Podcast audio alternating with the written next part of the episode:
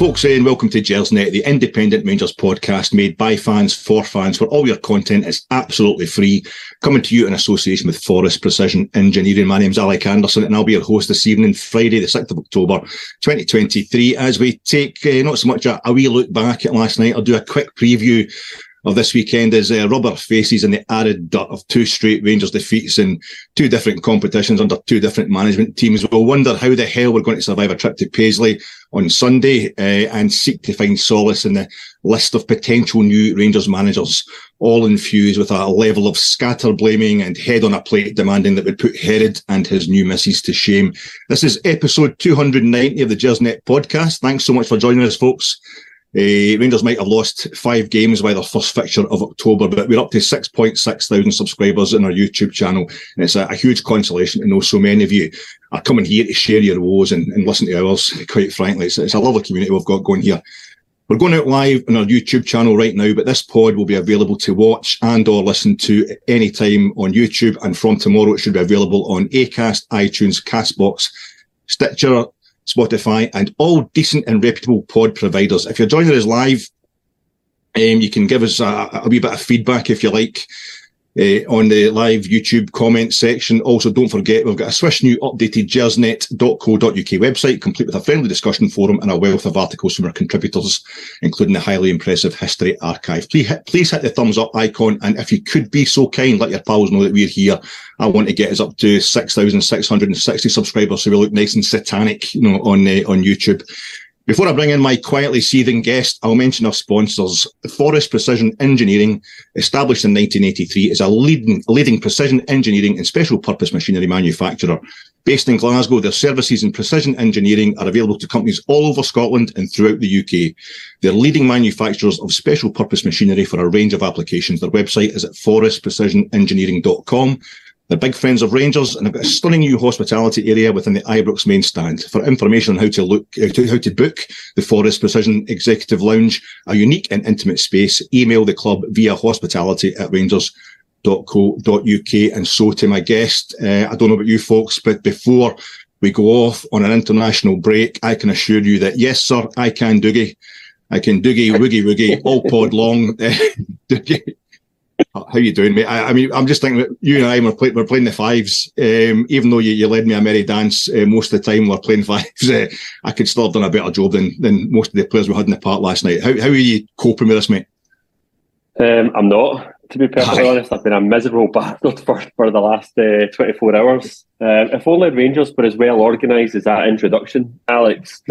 um, I think you, you mentioned the community within Gersnet, looking at the comments. I think we're going to be a, a, a support group tonight as we all try and uh, support each other through this very, very difficult time to be a Rangers supporter. I thought it's, it's, it's just one big gestalt session. We're all just sitting in the round, just uh, letting it all out, because that's, that's the only way to get through this, I think, right now, mate. And uh, the thing is, we haven't had you on the pod since Michael Beale left the cup, and as a, a stalwart of Gersnet, uh, we really need to get your thoughts, your opinion in that seminal moment for the club. But typical of the kind of kind of vortex that the team seems to be plummeting down at the moment, before you even get to review the Beale disaster or, or talk about the appointment of Stephen Davis as interim, another crisis takes over with one of our worst ever European results last night. Just simply one of our, our worst results of all time, full stop. Um, I don't know if it's a Bromley boy, uh, Beale, he's not a Cockney, but last night it felt like his kind of final revenge, and his sacking with Rangers was to just give it to us right up the Aris. Uh, Aris Limassol.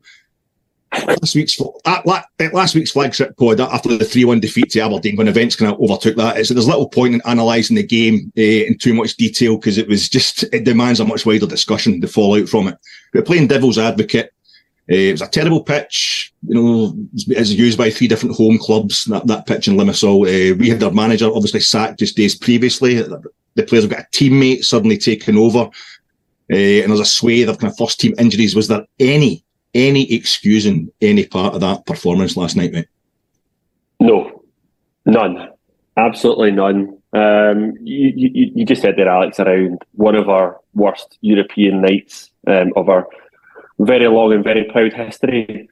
Um, last night, as, as as it was getting towards the end of the game, I was thinking back to Progrès Niederkorn, and, and for me, that was that was the worst.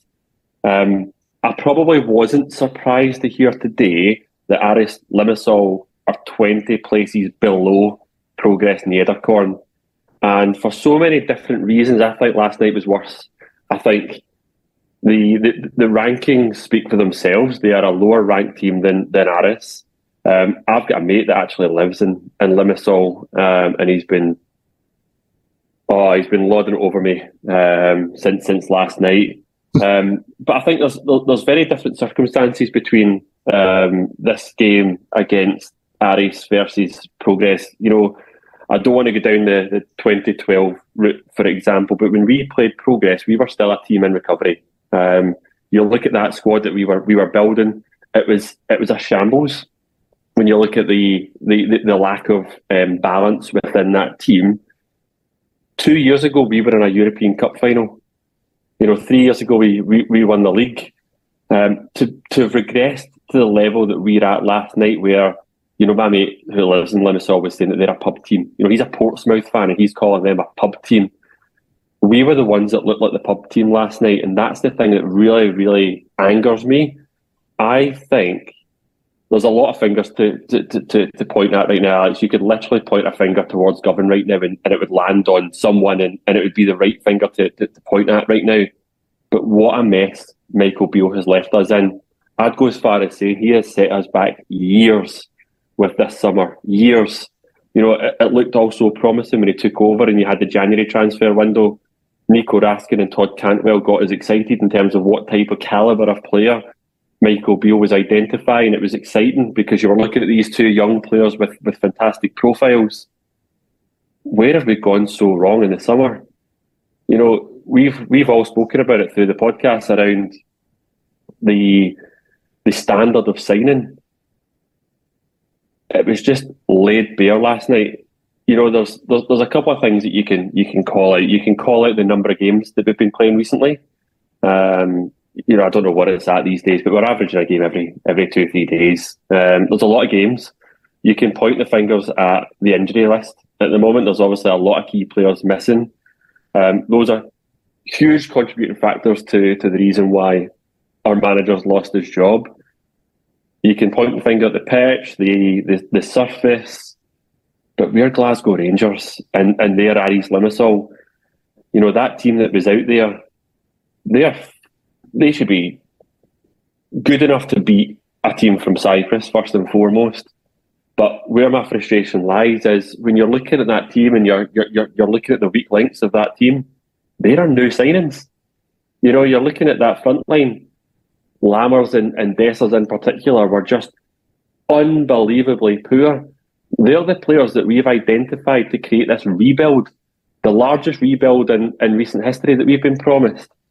And the players that have been brought in look far less, you know, they're far less capable than the players that have, that have left. And I understand why there's a lot of fingers being pointed at the guys that have been here for a number of years because, you know, you look at James Tavernier, Connor Goldson and, and John Lundstram in particular last night.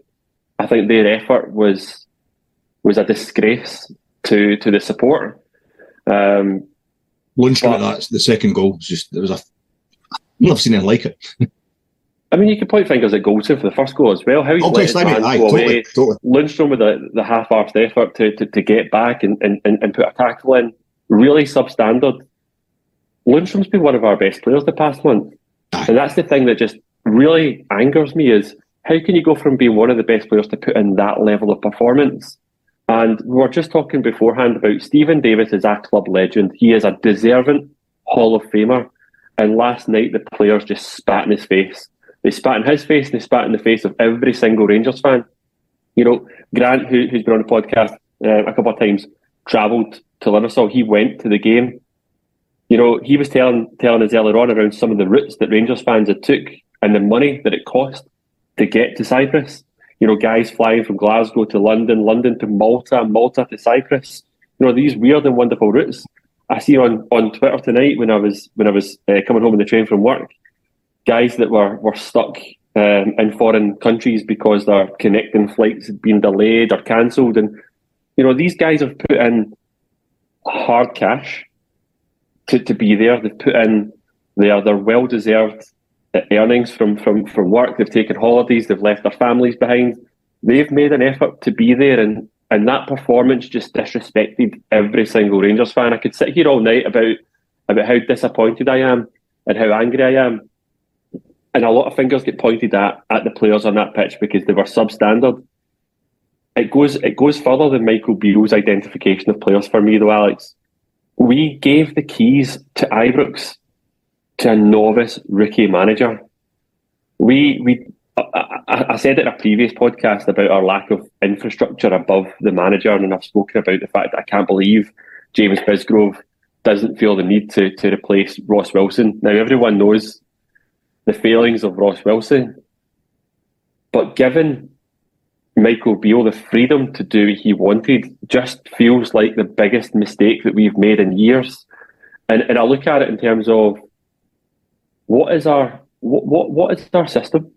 What is our strategy right now? Because we'll come on to the names in the frame, for example, but Stephen Davis came in last night and it looked like he was going with um, with wingers, right? So Michael Beale started to go back towards a four two three one after recruiting for a four four two Uh, with the inverted box um, midfield.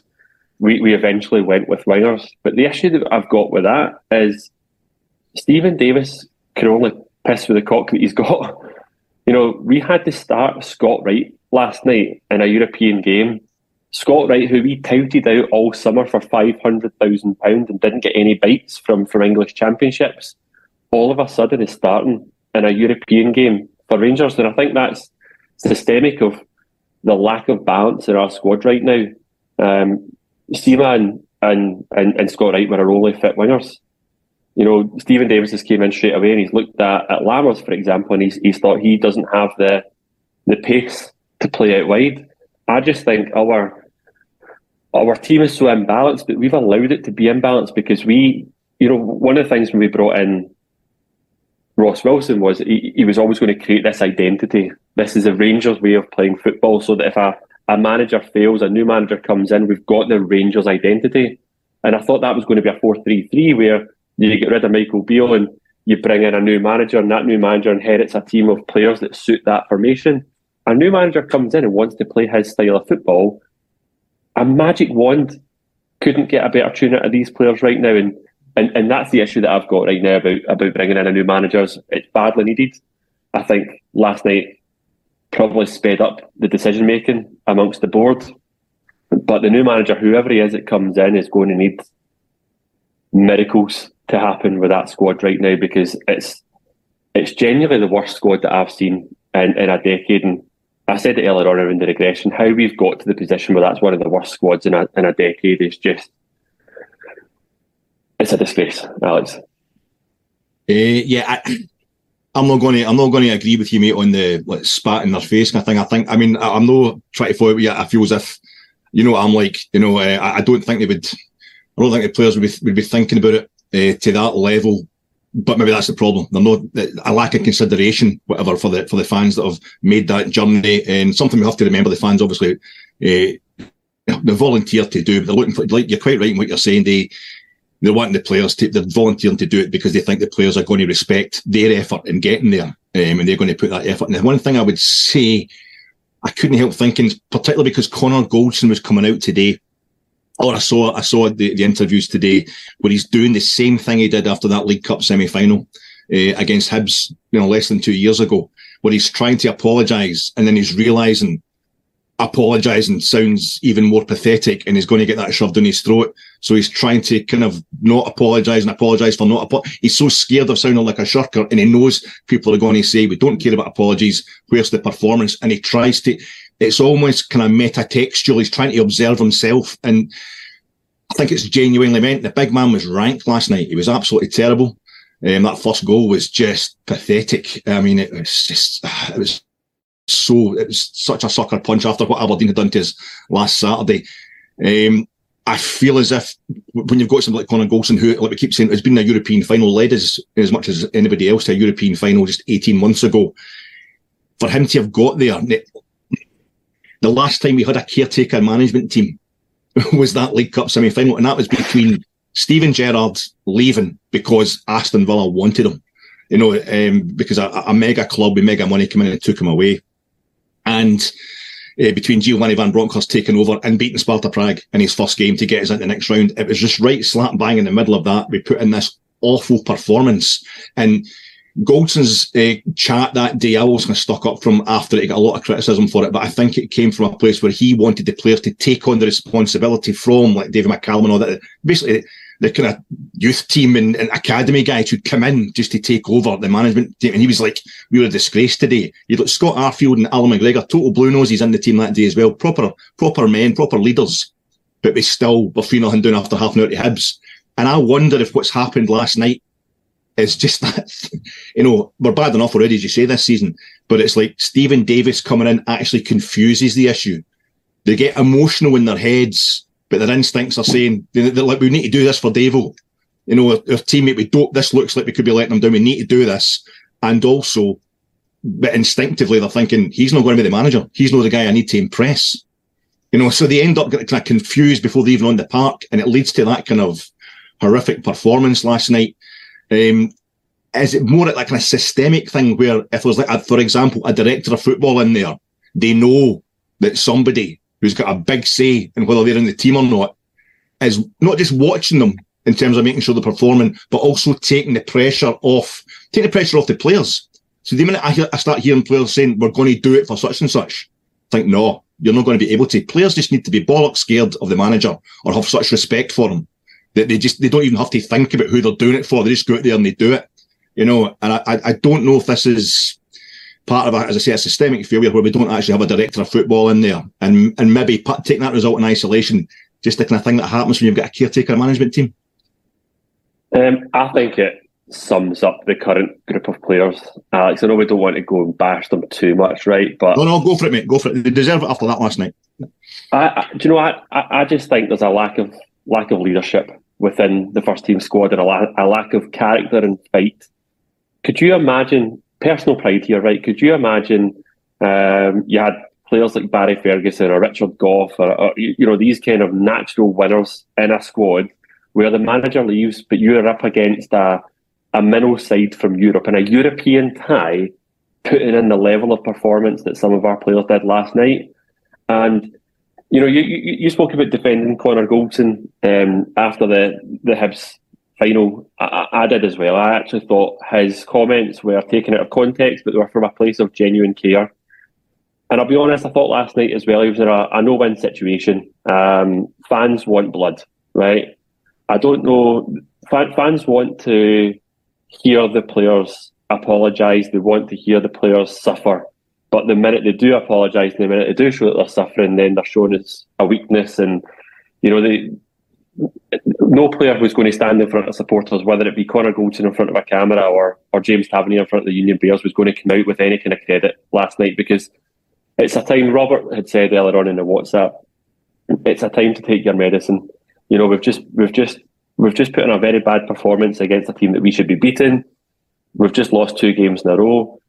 I don't even want to think about losing three in a row, but it's a time for us to just listen. It's a time to listen to the support. The players need to listen to the support, our frustrations, our concerns, and they need to take it in the chin, because um, it's those players that have let us down. Um, and whilst, you know, there's a lot of finger pointing right now, and whilst we can point fingers at the Lammers and the Dessers, I'll be honest, my fingers last night were firmly pointed at, at Goldson, Tavernier and, and Lundstram. And the reason for that being is that is our leadership group. And the similarities there between between, between Hibs and, and Aris is I don't think those players have showed that leadership on the pitch. And um, probably the first time I've been in this position, Alex, because because I like I like Goldson and I like Tav. Um, I've I've been I've been Tav's biggest fan since he joined. I think he's been a, a great signing, and I, and I did think he's a deserving Hall of Famer. That was the final straw for me last night, and I think I think it was probably the final straw for a lot of supporters last night. I think it was probably a huge moment um, for this current group of players, because I think I think they just lost. I think they just lost the faith of the support, and I think if you were to, you know, I seen I seen uh, Frank had put a, a poll earlier on about man of the match, and it just it just summed it up that Ross McCausland was one of the three options um, as to how everyone else performed. But I think if you were to put a poll out right now around, do you think the time is right to get rid of The, the leadership team of this first team squad, I would be surprised if it was not unanimous that uh, that we need to we need to move them on now. Aye, I'm I'm more in the, the position. I'm, I'm same as yourself, a huge fan of Tav. I think he gets so much abuse that he, he, it almost kind of radicalises you into supporting him really vigorously. You know, I know that I've not really had a problem with that. I think his stats you know, speak for himself, and I can hear people saying, "Well, his defending speaks for itself," and what have you. But um, aye, he's going to be thirty-two this month. Uh, I don't know. People are saying he's had the, he's a really poor season, but I still think I think the whole squad, as we're saying, has had a really poor season. And he's I think these guys, Alex, are they're, they're he's dropped the same as everyone else. Sorry, mate. He, he has, yeah, he has. I was going to say that they're, they're good players when we're playing well.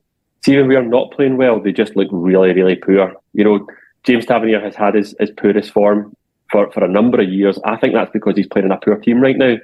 I don't think it's any coincidence if we're a, a, a firing, performing team that you get the best out of guys like James Tavernier. And, you know, I mentioned before the before the game, Ronald de Boer had said that about Dessers. Can you hear me okay, yeah? Yes, aye. Yeah, yeah. Um, Ronald de Boer had said that about Dessers. Ronald de Boer, when we were linked with Dessers, said that Dessers is a, a, a complete confidence player. When when um, when Dessers' confidence is low, he's going to look like a non-league player, and you're going to be thinking, who is this guy playing for playing for this football club? But he's a player that when he's got confidence and he's on form, you're going to be sitting there going, whoa, where's this guy been this whole time? And I just think there's too many players like that in the Rangers team right now that you can't be like that at Rangers. You need to be able to be prepared to roll up your sleeves and fight. And I hate to go down this route, right? But I seen a comment last night, and I, and I think it resonates with me. I don't think last night happens if you've got more Rangers fans in, the, in, that, in that eleven. And I think that's a big issue for me. Is I think the lack of natural, you know, born and you you're born a Rangers fan, you'll die a Rangers fan in that team. I think the lack of real Rangers men in that team last night showed. I, I, I, the reason you thought I couldn't hear you is because I'm screwing my face because there's stuff I'm disagreeing with you, mate. I don't like. mm, I don't know about that. Disagree I'm away. Talk, I'm talking about me being radicalised uh, when it when it comes to Tav, and I I think he is. I think he gets us going. I think when we're, and like, for example, last season we get beat three two at Parkhead. He scores both our goals. I think yeah. he does step up when we're losing in a way that, you know, it, that people maybe don't appreciate as much as possible. We're talking about Barry Ferguson, but it never happened with Barry. Barry single-handedly get rid of Paul Le Guin and uh, ends up, I saw him, the caretaker manager, Ian Durant, January two thousand seven. Uh, we go to, You know, basically, it's basically Barry Ferguson running the team with Ian Durant on the bench uh, in the technical area, and we go to Dunfermline's up at the game at East End Park, who hadn't won a game all season, and we're three nothing down in the Scottish Cup. We go we go three two, and we end up in a European final sixteen months later. I guess this crazy thing of when things look absolutely terrible. You know, next thing Barry's leading as a European Cup final, and Walter had a word with him as well. I think, you know, I could be really pedantic. You know, John Gregg, greatest ever Ranger, a Hearts fan as a kid and all that. I don't, I think it's about Rangers standard, the Rangers class. You know, in, instead of having, you know, and, and how do you learn that except being brought up a Rangers sport? That's the best way to learn that. You're you're absolutely right. But uh, I I can't let anybody off of that performance. Everybody, including Tav, are totally on their own. They have to defend themselves. Um, and I thought that just the reaction. It's an easy thing to say, but you know, when when John Lundstram was a quick shot of John Lundstram's face after he had given the ball directly to um, an Aris player who he had a start on in terms of catching him, and then just couldn't catch the guy and just watched him walking it, you know, across to his pal to, who got in front of Davis to, to walk it into the back of net. There's a look in Lundstrom's face of, oh, well, what are you going to do? You know, just kind of, all right. There was no, oh, Christ. I, I don't mind. It's almost like we want to see them suffering. But then you would think, well, get yourself back together. Why, you know, you, you need to you need to kind of stand up to this. So I don't know. I can't second guess what's going on with the players just now. But there is this thing. We've started seeing the comments, you know, um, and social media is never a great place to judge that how the Rangers support in general is feeling. But oh, even Alfredo Morelos, he wouldn't have done it. We should have had Alfie instead of, you know, Ryan Kent, you know, who everybody wanted rid of last season. You know, oh, Kent wouldn't have done that. He would have go with him in the team and all that. Is there going? To, is there any danger that we might overreact? You know, I'm ready to bin them all last night as well. Any danger that we might overreact? I think you're exactly right what you're saying, because I think it was the new players like see Seema and Dessers and all that. They were trying their heart out. Dessers you know, and Lammers as well, really trying, but just no good enough. Whereas I think the guys who are good enough looked as if they weren't trying, but I find that difficult to believe that they weren't trying, you know. That's where you can talk yourself round in circles, though, isn't it? You talked about that in the German game. No, but, you know, James Tavernier single-handedly took us to the European final, in my eyes. You know, he dragged us through some some, some games. And you, you go back to that Barry Ferguson team, and they, they then got to Manchester in the final. That's the bit for me, Alex, is uh, we were chatting about this last night in a separate WhatsApp chat. You look across Europe, there was a whole bunch of failed Rangers rejects playing across Europe this week. You had Cardozo playing for Porto against Bayern Munich. Itten scored for, for Young Boys. And there was another centre-back. Who was the other centre-back that was playing last night? There was a, there was another failed player um, playing. And, and I think that's the point, is there's all these players that are deemed not good enough for Rangers, but somebody else. It was Hollander, sorry. It wasn't he was playing in Europe. It was it was at Hollander who's been called Aye. up to the Sweden squad. he's, he, he's, he has played four games in a row. I mean, when was the last time that Hollander played four games in a row? But it's it's these guys seem to leave Rangers and then you suddenly get a tune out of them. And you just wonder how much of it is mental. You know, I was just saying beforehand about the team lineup, for example.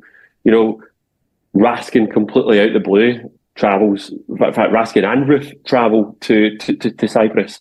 Completely out of nowhere, these guys travel. You just wonder how much of it is genuine injuries or how much of it is mental. They don't want to fight for the manager that's there. And I think that's the point that I was going to go to in terms of we could talk ourselves around in circles here, right? What what we need is leadership from the very top of Rangers Football Club right now. We need somebody to come out and say, we have made a massive balls up. We're going to fix the situation. Um, we, this is how we are going to fix the situation. This is our blueprint, how we're going to fix the situation and not allow us to get into this mess again. Let's unveil the manager. Let's allow the manager to tell us how he's going to turn it around. But these guys that, that we are sitting criticising, James Tavernier, Connor Goldson, John Lundstram, twelve, you know, twenty-four months ago, though, John Lundstram was the best on earth.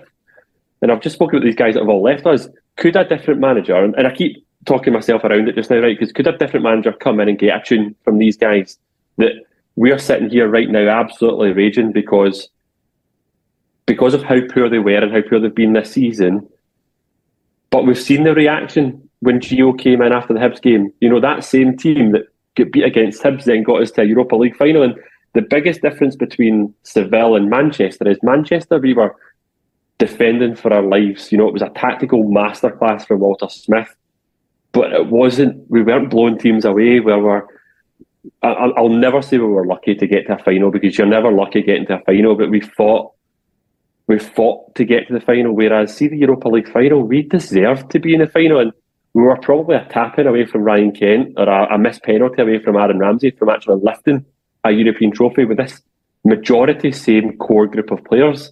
And that's where I just keep on going round in circles just now around, yes, they, they deserve to be criticised. They deserve to be to be slaughtered by the supporters. I've seen they landed in Glasgow, and I'm surprised I didn't see any footage from from uh, Glasgow Airport this afternoon of, of fans arriving in numbers to show their their, their their frustration. I expect that we're going to get that on Sunday against St Mirren. I think this international break's coming at a brilliant time, Alex, because it allows us as supporters to to vent and, and, and show our frustration away from the players. The players can go away and they can regroup, they can get their heads together. But I tell you what, we need to make a very quick decision on bringing in a new manager, and, and, and hopefully that international break is used to, to bring in a new manager and for him to, to come in and decide. You know, look at these, Michael Beale kept going on about looking at players in the eyes. Let's look at the guys in the eyes again and look at who actually wants to stay and fight for Rangers Football Club, because when you were looking at game, guys like James Tavernier and, and his Um, pre-match press conference, and, and, and then you look at guys like Connor Goldson, John Lundstrom's body language in the game. Are they here for the fight? Are they going to literally fight? Are they going to bleed for this for this football club and, and show how much they want to be here? That's going to be a, a big call from the manager who who stays and who goes. And talking of that manager, um, Gersnet regular and ever reliable source Chris Jack of the Rangers Reviews tonight tweeted just about half past seven, Rangers will hold final stage interviews with managerial candidates next week. Frank Lampard will not be involved in that process, and I think you and I both want to pass on uh, our condolences to Craig Ray. Uh, a massive, a massive uh, Frank Lampard fan, uh, massive Chelsea fanboy. So that's not going to happen, uh, according to Chris, and Chris is he's really wrong with this kind of stuff. is absolutely vital we get a replacement in during the international break, uh, Dougie, and, and you're looking for like a long-term gaffer or a more kind of experienced interim to take a placehold to the end of the season while we look like, for example, maybe get a director of football in to properly scout for the next permanent manager. What are you, I mean, it's amazing. This is two seasons in a row, the international break after St Mirren away. It's, we're thinking there's going to be a different manager uh, when we come back. But uh, what are you looking for over this international period in terms of the manager search? Do you know, that, that that's a good point though, Alex. You know, me and my dad always go on about the Albert Einstein quote about doing the same thing over and over again and expecting a different response. That's how I feel right now about if we go and appoint a different manager, you've got the same players there, you've got the same recruitment team picking the players and, and buying the players. Are we really going to be expecting anything different just from a new manager coming in? I'm not sure. Big big changes are required to to, to turn this around. I think we, we absolutely need to bring in a, a, a new manager because um, I think I think when you have an interim manager in there, I think this is a danger. You could you could go down the interim route between now and the end of the season and bring in an experienced head. I just don't think these players buy into an interim managers. We've we've witnessed, you know, we've spoken about Hibs, we've spoken about last night here with Stephen Davis and and um, was it David McCallum that covered that covered Hibs. We've we've seen it so many times, even Graham Murphy before that, where the interim manager doesn't work. You know, you could go down the route of, you know, I've seen I've seen some really out there ones, the guys like Neil Warnock in there. I don't think we should go down down that route, if I'm honest. I think, I mean, do you wait, do you bring in a director of football and then you wait to see, you know, what they implement in the club and then identify their man? You know, one thing that's on the table right now, Alex, is that you kill both birds with one stone. You know, one of the names in the frame right now is Philippe Clement um, from, from Belgium. Philippe Clement is just fresh from, from Monaco, um, where he worked alongside, was it Paul Mitchell, who, yeah. who was the director of football at, at Monaco. We we actually have apparently spoken to Paul Mitchell in the past around coming to Rangers as director of football. That'd be, you know, before, are, he, before he was at Monaco? I believe it was, yeah. I think it was when we appointed Ross Wilson, and he was one of the names in the frame. So you've got an opportunity right now where a director of football is, is out of a job, who we have spoken to in the past, and, and, and I believe we, we were interested in Paul Mitchell, but he, he, he decided to go abroad.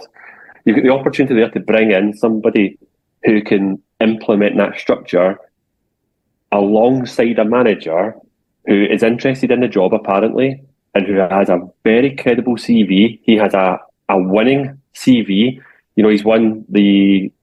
The, the Belgian League, is it the Jupiler League? Is it yep, Belgium? Yep.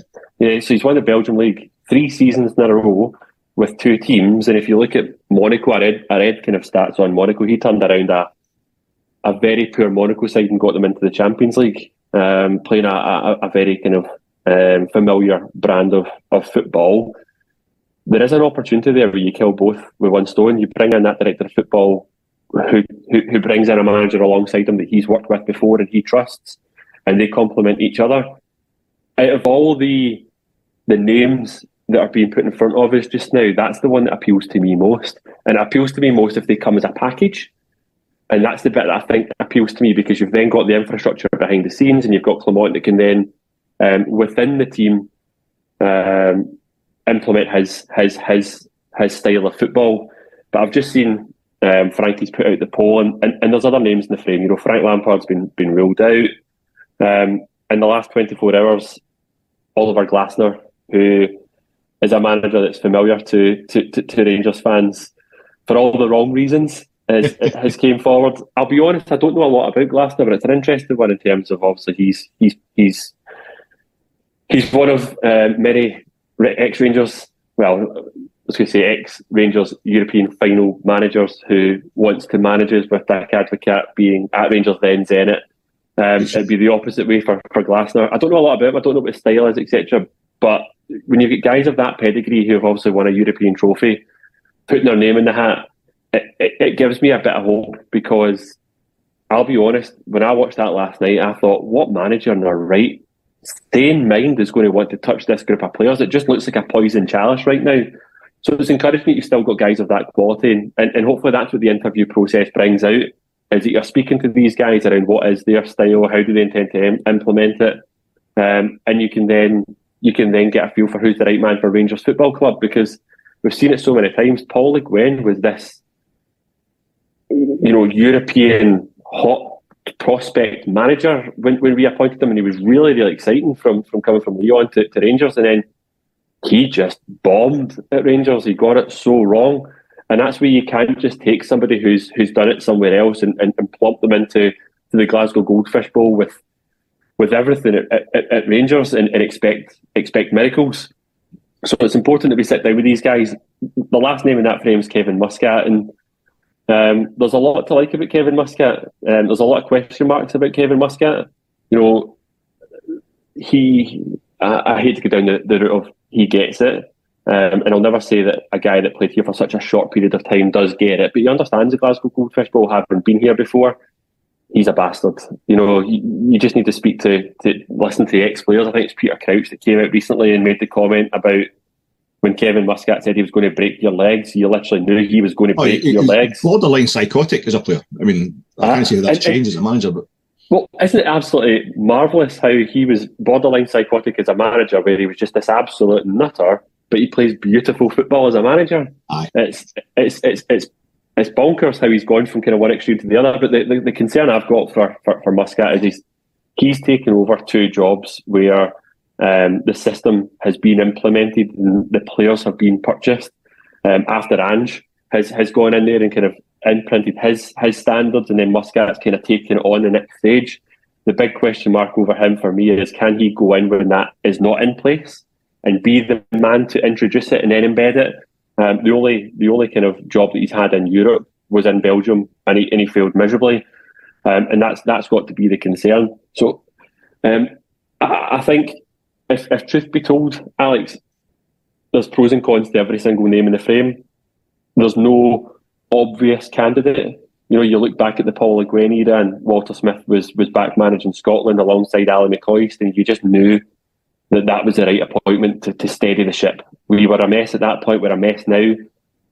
You need someone to come in and steady the ship. We don't have a, a Sir Walter to come in and, and save Rangers right now, so you're looking at somebody else who who, who can do that. Um, I'd be bringing in someone permanent, back to your question. Um, ideally, I'd be looking for someone experienced. All three of those names we've just mentioned are experienced. Looking for somebody that's got a, a, a winning... Um, pedigree. All three of those managers have got a winning pedigree, and I think that's what separates them from Frank Lampard. All of a sudden, we're looking at managers who, who win games of football, who win trophies, rather than, than sell jerseys.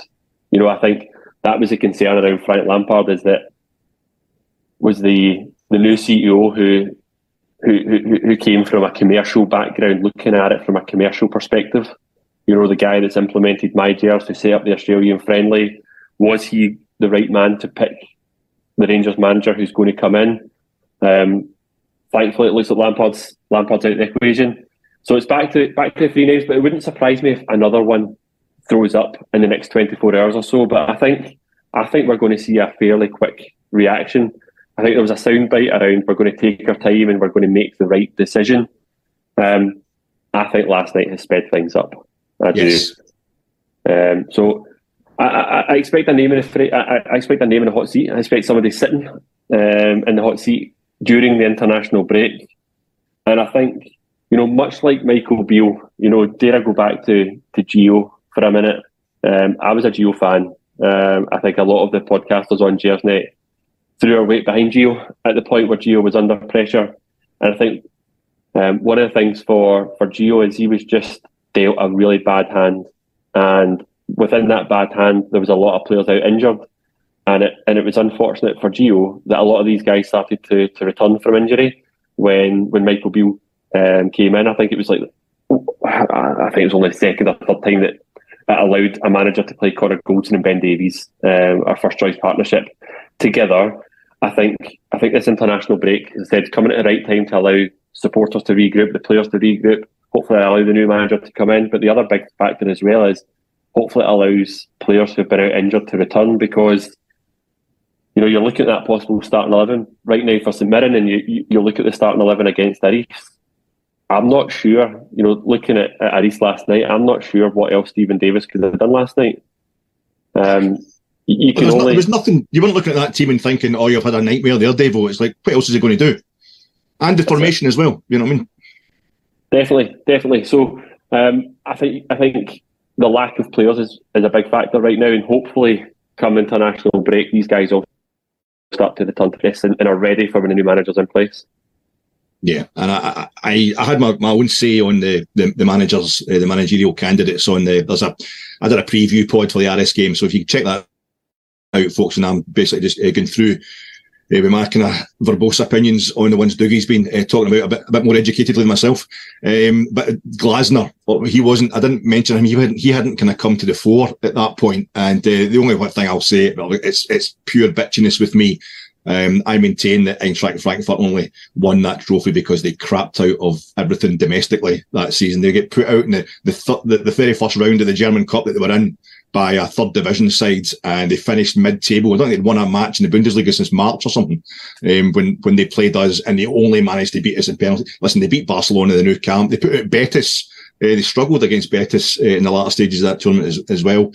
But uh, they're a great run. But uh, I, I would, I would have serious, uh, serious doubts about him from a purely insane, bitchy, um, just petulant point of view. You know, I've, I've no idea about the man's career outside that, outside that season. I just was so angry because it was like we've lost the European final to a team who crapped out uh, domestically, and we've lost the league by just a, a four points to a team who crapped out in terms of Europe and and had the league rearranged. I'm still trying to get over that season, and then with last night falling hard upon it on St Mirren. But, but uh, I mean. Uh, there's quite a few folk I've, I've, I've had that feeling of no looking forward to going to Paisley. Uh, sorry, folk for Renfrewshire. But um, amid all the kind of the, the backlash and, and horror at last Saturday's uh, no-show against Aberdeen, I totally failed to look at the league table. You know, didn't really care about the league table after that debacle last week. Uh, but on Sunday, when the news broke that Michael Beale had been sacked, I flick on Sky Sports News, and of course, they've got the league table up on the screen. I was actually shocked to discover we were third. I didn't see how a team could that lost three out of seven league games could be as high as third. You know, it says a lot for Scottish football, but of course now, smart ass Alec, we're away to the one te- the, the team in second. Um, kind of part of me felt kind of one consolation with Beale sacking was it became so unavoidable so quickly. There was no doubt by the end of September there was no doubt that he had to go. But we're now in a situation where if we slip up. I think there was a lot of talk about, well, we're still in the four competitions, even though we're already seven points behind Celtic and we don't play in the Scottish Cup until January anyway. Um, but now suddenly it's like, if we slip up at Paisley against uh, Stephen Robinson, St Mirren, they're on form just now, they've not lost a game in the league this season, they're every bit as good as Aris Limassol as far as I can see. Is that really it? Are we now getting a situation where it's over? If we don't win eh, on Sunday, we could be nine, ten points behind them eh, early October. You know, I was looking at the league earlier on as well um, because I was I was drawn to it by one of my mates who who happened to talk about the two teams that have beaten us so far, Alex. Right. So Kilmarnock beat us. It was their only win of the season so far. Aberdeen beat us, and it's only, you know, one of their two wins in the season so far. And I think, one, that shows you why we're third, is um, you get teams that are just inconsistent. They'll, they'll they'll beat Rangers, but then they'll they'll get defeated the next week against, you know, Ross County. Um, but two, it shows you how bad those defeats are. That, that we are getting beat against Kilmarnock, who, who it's our only um, victory of the season, and that's the worry. On Sunday, we are we are going to play against the the on form team outside the Old Firm, uh, the team that deservedly sits second. Um, I'm in Renfrewshire, unfortunately. Um, these days, and and and and all the lovely, guys, a lovely play, town, city. Sorry, a lovely place. um, but a lot of the guys that I play football with now are St Mirren fans, and they are raving about this team. You know, they're raving about the way that, that Stephen Robinson has been playing football. He's got them hard to beat, well set up. I think that's what you expect of some of these experienced managers in Scottish football. Um, he recruited well in the summer. He he, he went down the route of um, less is more. He he signed less players, but of a higher quality, um, and that was that was his route. So he's got a small, tight squad um, that right now, whilst they're all fit and healthy, um, are performing very, very well. Um, I, I'd love a Stato to tell me um, when the last time was Rangers lost three games in a row. But sitting here, Alex, I can't give any confidence that, that we are going to come away with three points on Sunday, and you know that that whole kind of. Um, glimmer of hope around us being in four competitions. I think we're out of the league. I think come come Sunday the league's done, and Um, at this moment in time, a little bit of realism, we're in a fight for second place. That's how bad we have dropped right now. And I, I feel terrible saying that, and I'm sure I'll get lambasted for saying it. We won, we won the battle for third. We won the battle. Remember, we we beat Motherwell at Ibrox a couple of weeks ago. That was a battle for third. We won that. I'm confident we can push on and, and secure our top six place. Uh, this, this, this, you know, and by the way, uh, Derek McInnes, uh, he stated at the end of last season, this is our next manager you're talking about potentially. You know, uh, he he stated at the end of last season that his um, his goal, the, the only failure they had last season at Robbie Park was not beating Rangers or Celtic. And this season, if you throw the League Cup into it, he has beaten Rangers and Celtic uh, at Robbie Park, and and nobody else, I think. So that's that's concomitant with his uh, with his ambitions there, Mister McInnes. Um, how, talking of somebody who likes to pick a team that's, that's not going to lose, uh, Dougie, how do you think what, what Steve Davis going to do? Is this the, the cries for dump them all, the first teamers, pick the youth team? That, that's not going to happen, is it? How's it, how's it going? Is he going to go with the same setup as last night? I think anyone who, who thinks an interim manager is going to come in and make, you know, wholesale big big decisions is going to be disappointed. I think Stephen Davis, you know, I've seen Frankie's team, and I think it's probably how everyone feels, is rip up that back four and start an entirely different back four. James Tavernier and Connor Goldson will start on Sunday. That's the reality of it. An interim manager is not going to come in and make a big call like that. That's what the new manager, when he is in place, is going to be paid to do. He's going to be the one paid to make those decisions. Stephen Davis's job as interim manager is to see us through that interim period, not make any any decisions that's going to have long-term long-term impacts. The the other huge factor in it here, and I know the first team is the priority, but Rangers B are playing on Saturday against Monaco B. That's true. Uh, so, you know, I've seen McCausland's in, um, and Lovelace is in Frankie's um, possible starting eleven. I'd be surprised if you see any of these guys.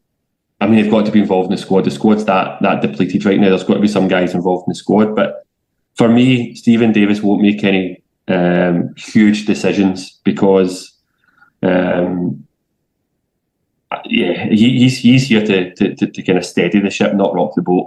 Um, so for that reason, I think I think there's going to be a lot of disappointed supporters when that, that team sheet comes out, and you can already see the wee the wee pictures with the, the red circles and the red arrows right across the the Connor Goldsons, James Taverniers, Um, John Lundstrom's the name that I've actually not mentioned so far, and I've seen in the comments is, is Borna Barisic as well.